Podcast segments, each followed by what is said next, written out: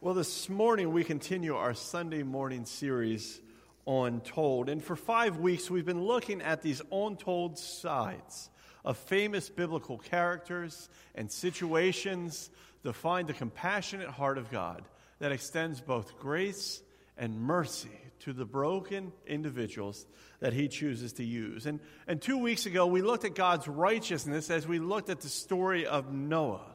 And in doing so, we analyzed how the compassionate heart of God really extends his grace to Noah, making him righteous because of his faith alone. And righteousness is a gift extended to us through the favor and the gifting of God. It is not something that we earn on our own. And last week we looked at this untold side of God's mercy from the story of Moses, this, this orphan who becomes a murderer, who, despite his doubts and insecurities, his weaknesses, his brokenness, God continues to extend grace to time and time again. And God does the same then for the people in which Moses is called to lead. Despite their grumbling, their forgetfulness, and their backwards looking, God continues to pour out his mercy and this week, we look at the untold story of Joshua. And through the story of Joshua, I think we'll see how we can uh, analyze how God invites and equips us to live into his promises. Now, God continued to pour out his mercy. If, and Joshua follows the story of Moses, and God continues to just pour out his mercy on this insecure and struggling Moses. Also, God entrusted Moses with this promise this promise of freedom, this promise of land, this promise that God's presence will one day reign for them. This morning, we look at this guy, Joshua. Now, Joshua is a much younger guy than Moses. Joshua was born during their time in Egypt. So, why they've been imprisoned in this country, Joshua is born. He has never known his homeland, he has only known captivity. Sometime along the journey, into the wilderness, this kid who was part of the Exodus becomes a helper to Moses. And we might describe Joshua as an aide or an assistant or maybe even a mentoree or an early first disciple of Moses. Joshua comes from the Jewish tribe of Ephraim. And earlier in their wilderness journey, Moses uses Joshua as a spy to, to sneak in and to, to kind of poke around and see what's going on in the promised land. Interesting enough, like Moses, the story and information of Joshua is not only remembered in Jewish history and in Christian history, but he has been remembered as a brave and smart military man. And in addition to that, his history has been remembered even in Muslim and Islamic tradition. What God did with Joshua has been remembered for centuries. Interestingly, as I understand it, the Hebrew word for the name Joshua is very close to the Hebrew word for Jesus. And that word for Joshua simply means salvation. Joshua means salvation. This kid who was born in Egypt, his name means salvation. Now, Joshua would go to lead his people into God's promise of a promised land. And like that, Jesus would go to lead his people into God's promise of a reigning kingdom. Here, Joshua, a boy born in captivity, has become the right hand man of the man who has led his people out of exile. And this is who God uses for his people to experience salvation.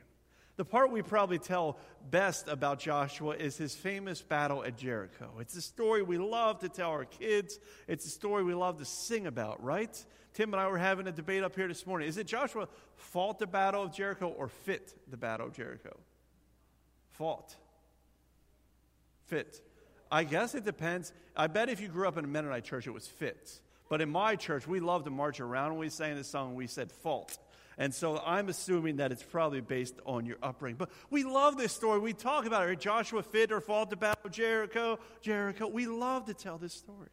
But additionally, Joshua has been hailed as one of the biblical uh, story's greatest military leaders. And in Jewish tradition, he's viewed as like, well, you'll still never be as good as a military general as Joshua was. That's the part we don't sing about as much. God uses him in a seven year campaign and conquest to take the promised land. That's a long battle. Throughout the biblical examples, throughout Christian history and Jewish history, Joshua is known for his leadership ability. He's got leadership skills, as well as his faith that deeply depends on God. Somehow, growing up under an insecure Moses, Joshua has a completely different approach. Moses, yeah, I don't know, I'm kind of insecure. God, what are we going to do? God, send those people instead. And then we see Joshua, who's like bold and strong and ready to take land. This morning in our Untold series, we're going to look at how Joshua was invited and equipped to live into God's promise. Now, we're going to try something different this morning. Instead of just taking one little passage and kind of uh, trying to analyze the contextual stuff around it and the practical information in it, we're going to try to look at this early account of Joshua in a storybook form. We're going to combine the stories of Numbers and from the stories from the beginning of Joshua, and we're going to look at it as a novel. And so this means we're going to read more scripture than we normally do, but be, I'm doing that because I want the story to speak for itself more than I want to speak for it. I also I want us to uh, not stop and analyze all the history and the inspirations and the implications of each passage, but rather just draw a few overarching themes and points that come through this whole story of Joshua. So, we are going to read through the story of Joshua. I invite you to close your eyes, to listen, to follow on the screen, to follow in your Bible, whatever way that is going to allow you to engage this story. We pick up in Numbers 27 15 through 23. Moses said to the Lord, and he's old at this point, he's aging. May the Lord, the God who gives breath to all living things, appoint someone over this community to go out and to come before them, one who will lead them out and bring them in, so the Lord's people will not be like a sheep without a shepherd. So the Lord said to Moses, Take Joshua, son of Nun. That's a horrible name, right? To be known as the son of Nun. A man in whom is the spirit of leadership, and lay your hand on him have him stand before Eleazar the priest and the entire assembly and commission him in their presence. Give him some of your authority so the whole Israelite community will obey him. He is to stand before Eleazar the priest, who will obtain decisions for him by inquiring of the Urim before the Lord. At his command, he and the entire community of the Israelites will go out, and at his command, they will also come in. So Moses did as the Lord commanded him. He took Joshua and he had him stand before the priest and the whole assembly. And then he laid his hands on him and he commissioned him, and as the Lord had instructed through Moses. Now Joshua, son of Nun, was filled with the spirit of wisdom because Moses had laid his hands on him. Depending on your translation, it may say the spirit of leadership. It happened because Moses laid his hands on him. So the Israelites listened to him and did what the Lord had commanded Moses. Now, in this passage, we see that Moses handed off his spiritual anointing or his mantle to Joshua. Moses invites the Lord to bring new leadership to the community. He's looking at these people that he's been in charge of, and he says, My time is coming to an end. I've given everything I've got. I'm once again making mistakes, I, have created this tension with God. In all reality, for this community to go forward, I am no longer the person to lead it. And because Moses is a great leader, he cries out to the Lord, Please bring some new leadership into this community. This is one of the most clear examples in the Bible and in history of leadership that is handed off well. When we think of passing on leadership, we often think, oh, it would be hard to follow a guy like that. I could never step into his shoes. This is a prime example of that. How do you follow Moses? We may talk about his insecurity, but this is a man that we see throughout Exodus that lived his faith in a way that was never seen before. And at the end of Exodus, it even reflects that no one had ever seen miracles like that of which Moses was able to do. Joshua has to follow this great man of God and miracle.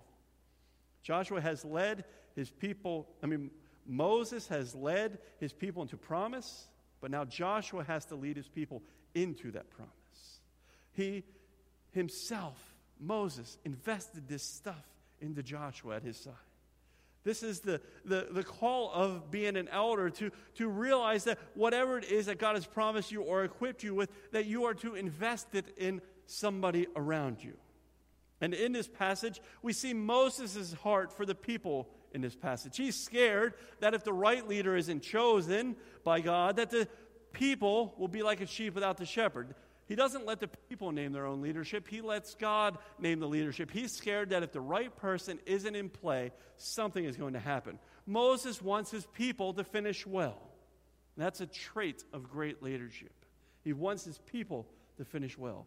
He doesn't want to meet their comforts. He wants to make sure that they finish their task well. And the, the Lord is faithful with this. He's, he hears this request from Moses because God himself also cares for his people, and he promised them that he's going to give them their land. They will get safety, they will engage his presence. So the Lord tells Moses, Hey, that guy Josh that you used as a spy, that guy Josh you have hanging around, that's the man. That's the next leader of our people. Here in this passage, we see that Joshua has been given the spirit of wisdom or the spirit of leadership. So, G, uh, so God tells Moses, hey, go there and lay your hands on him. Now, there's some great significance in this, and we could do a whole sermon on this part alone. And I'm, in essence, Moses is told to lay his hands on him, and that could mean something completely different than when we tell somebody we know, I'm going to lay my hands on you. Or if you ever tell your kids, hey, when dad gets home, he's going to he's gonna get his hands on you. We don't say stuff like that, right? It's a different, completely different idea. Later on this story, this is referred to as a mantle, a spiritual cloak. It is literally the passing of a blessing of God. It means that whatever God gave Moses, whatever God put in Moses, Moses is now giving and surrendering to Joshua. He is passing it. Joshua, when I lay my hands on you, in the eyes of this priest, whatever God has put in me, whatever He's anointed me with, whatever gifting He's given me, is now yours. That is some crazy spiritual inheritance. It's a spiritual relay race. The runner has run his part, and now he's passed the baton. Moses has passed the baton to the next runner. And the first runner doesn't get to see the finish line. That's where he stopped. He ran well, he got halfway, he passes the baton. However, he did his part. He's, he's taken the spiritual anointing baton and he's passed it on. This thing he's been entrusted with, he has passed on to the next runner. The second thing we see in this part of the story is God will give Joshua the same spiritual authority that he gave Moses. His job is to invite, come in, and challenge his people to go out. I love this idea because Moses is scared that if there isn't right leadership, they are going to be like what? Sheep without a shepherd.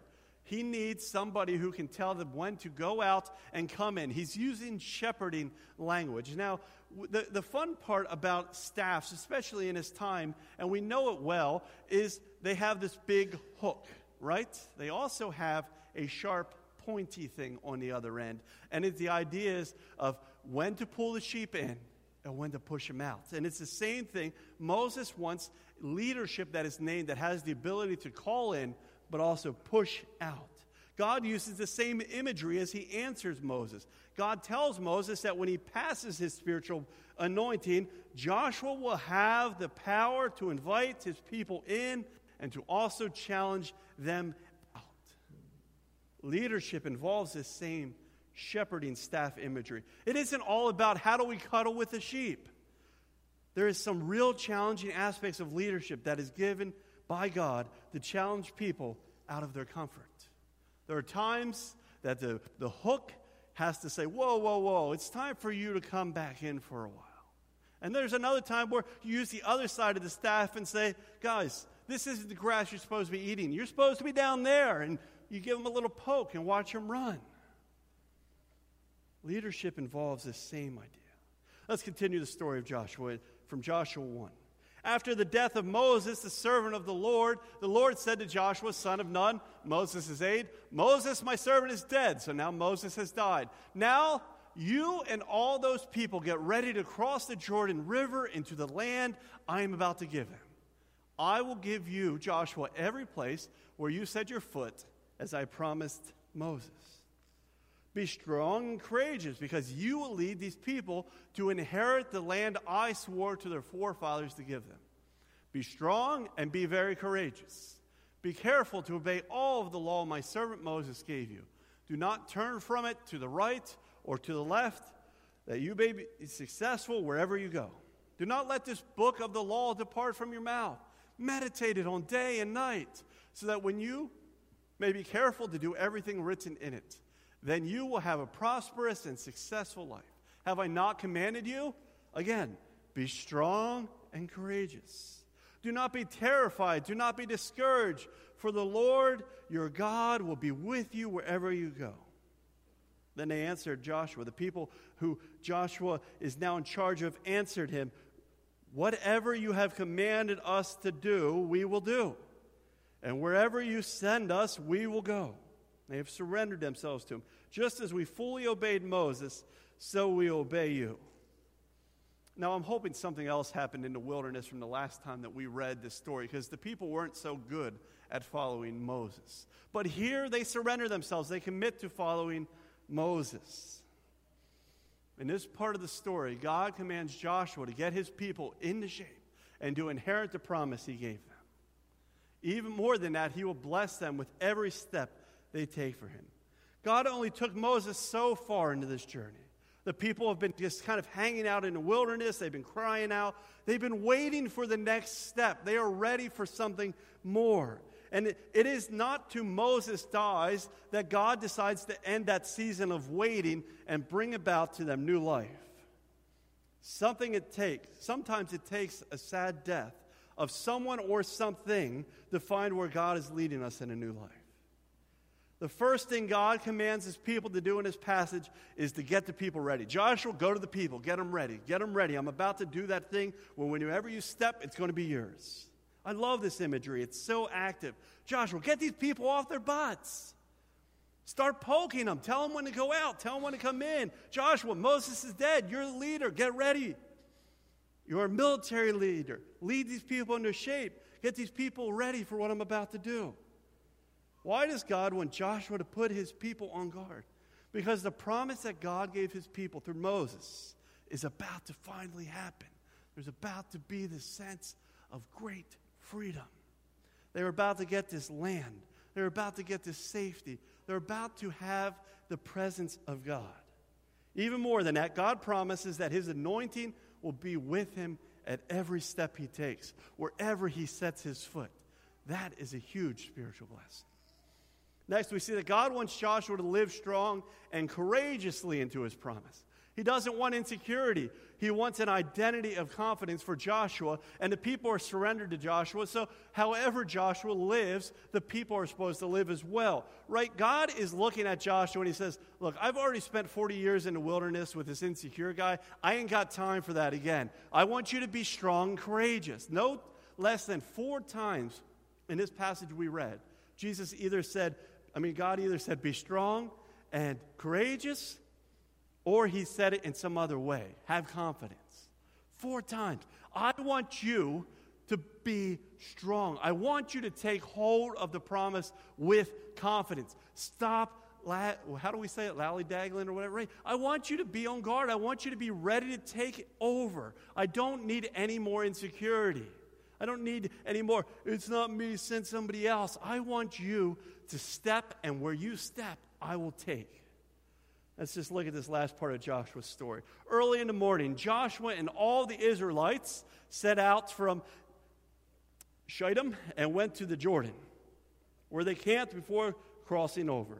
After three days, the officers went throughout the camp, giving these orders to the people.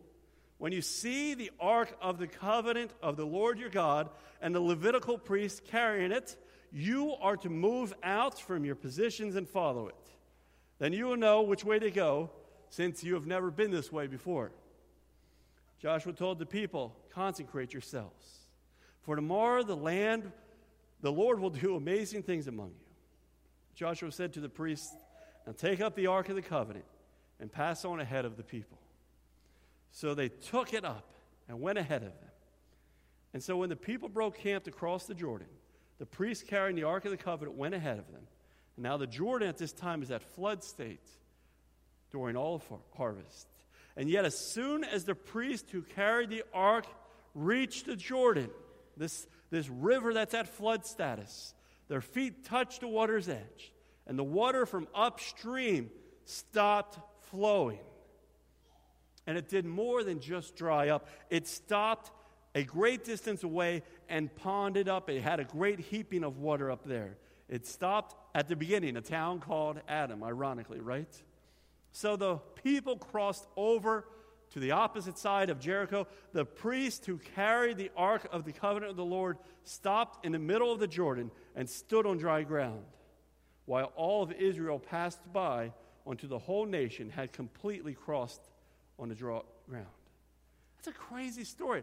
This Ark of Covenant, the place where the presence of God is literally sitting in their midst, they are told to keep eyes, stand on guard, concentrate yourselves, get yourselves ready. When you see the presence of God move past you, I want you to run after it. But, but don't get too close because, you know, it's a little dangerous to get that close. Only the priest can get that close. When you, get, when you see it pass by you, go. Leave those places your camp. Don't worry about where you're comfortable now. Go after it.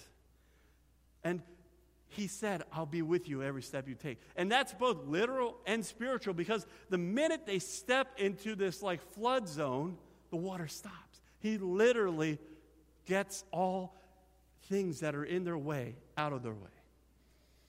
Joshua, oh, I lost my projector, huh? Josh, the first thing we see in this passage is Joshua visits the people to implore them to look for the presence of God. It is God's presence that will lead them into this next season. It's not his leadership, it's the presence of God. They'll lead him into this place that is unknown and mysterious. Now, Joshua goes to the people personally, and he sends his officers out to them personally, and he tells them, Be on standby, get your camps ready. He makes sure that they are ready to leap the minute they see the presence of God.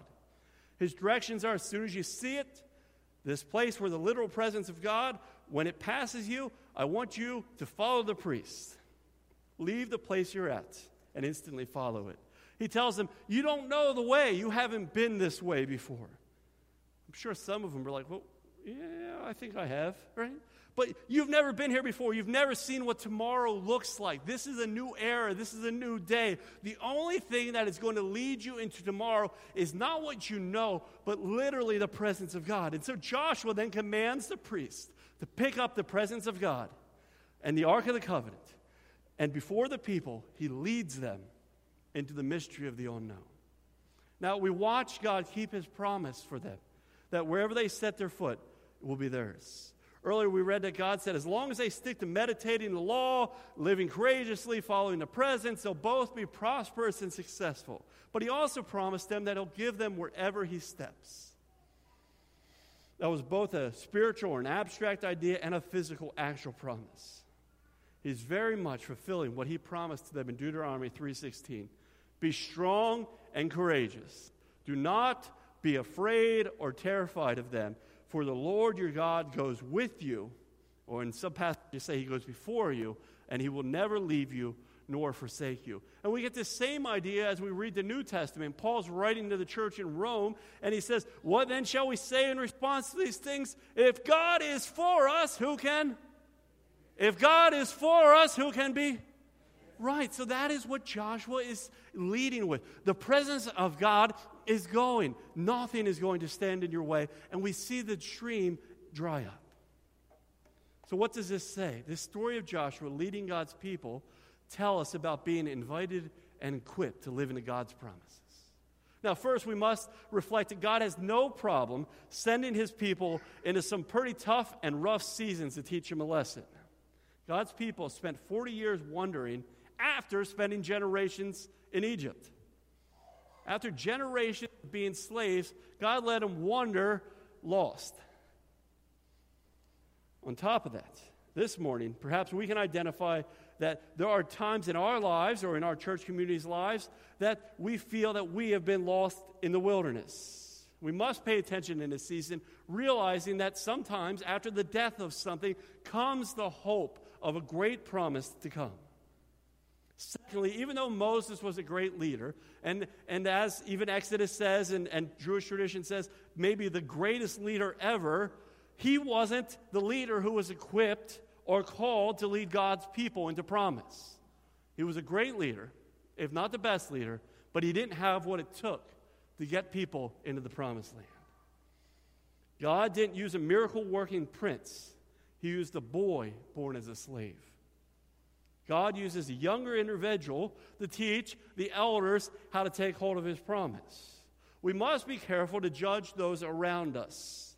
You will never know who God is using. And when He uses you, it's historic. It's historic because it leaves legacy. It leaves spiritual legacy. The story of Joshua is remembered in Jewish tradition, Christian tradition, military history, and Islam. Joshua's story is historic. Thirdly, we must see that God gives us spiritual anointings. Each one of us has a gift that God has given us gifts that make us unique, gifts that we have to nurture to fulfill His promises and His will. This way, we can use it to invest in others. That's everything. Jesus taught that money that is buried in the ground is not as good as money that is risked for investments, right?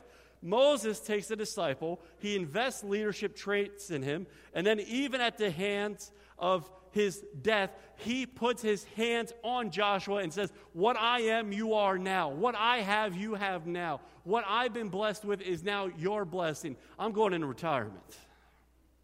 This really challenges us to think about where we are investing what we have been trusted with as individuals and as a church.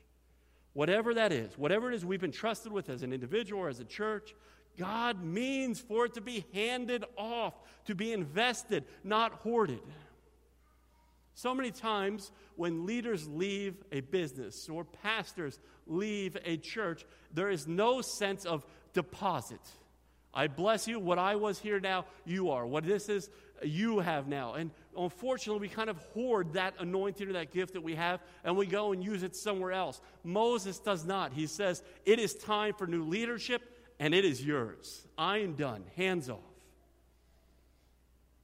Fifth, God wants us to ready for his promises by looking for his presence. God is a God who keeps his promises, and he wants us on alert. He doesn't want us growing comfortable in the camping of wilderness.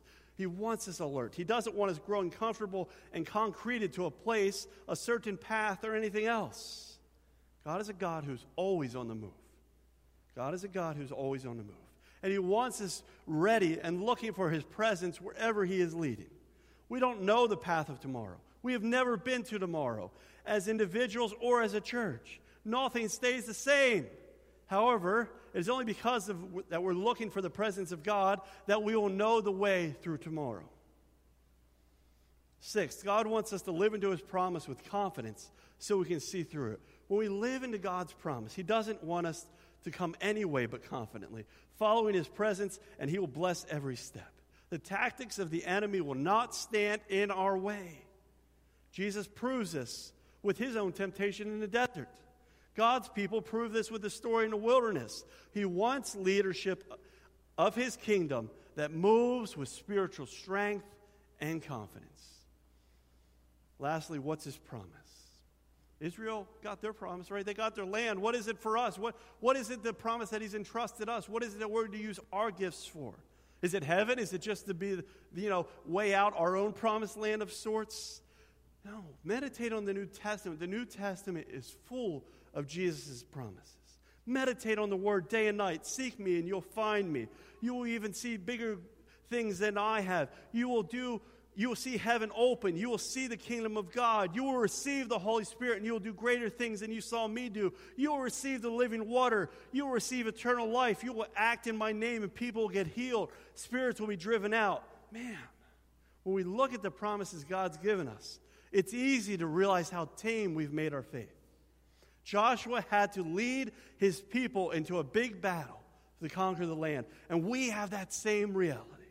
We are called to pursue our promises from Jesus at all costs and in the same way. Guys, get in here because it's not that way, it's that way. Now, I think there's a few things that we can respond to from this story this morning. This is going to be my last point. I think there are five places that God is inviting us to respond this morning. And if you feel the Lord is inviting you to respond to any of these, I will invite you to come forward for prayer during this last song. I think, first of all, for some of us, God wants to remind us. He wants to remind us what He's entrusted us with. We've grown comfortable with the tents in the wilderness.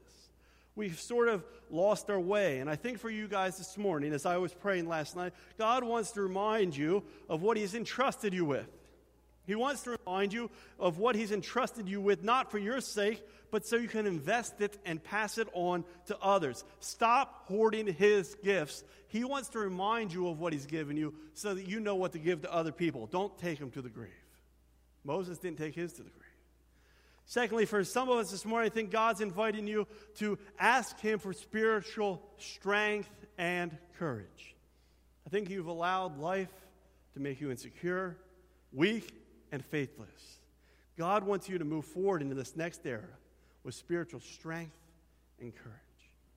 Now, I think for others of us this morning, I think we need a reminder of his promises for ourselves. Israel got their promised land. What promise do we have?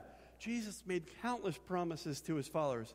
He promised the Holy Spirit. He promised to be with them to the end of times. He promised that they will lay their hands on people.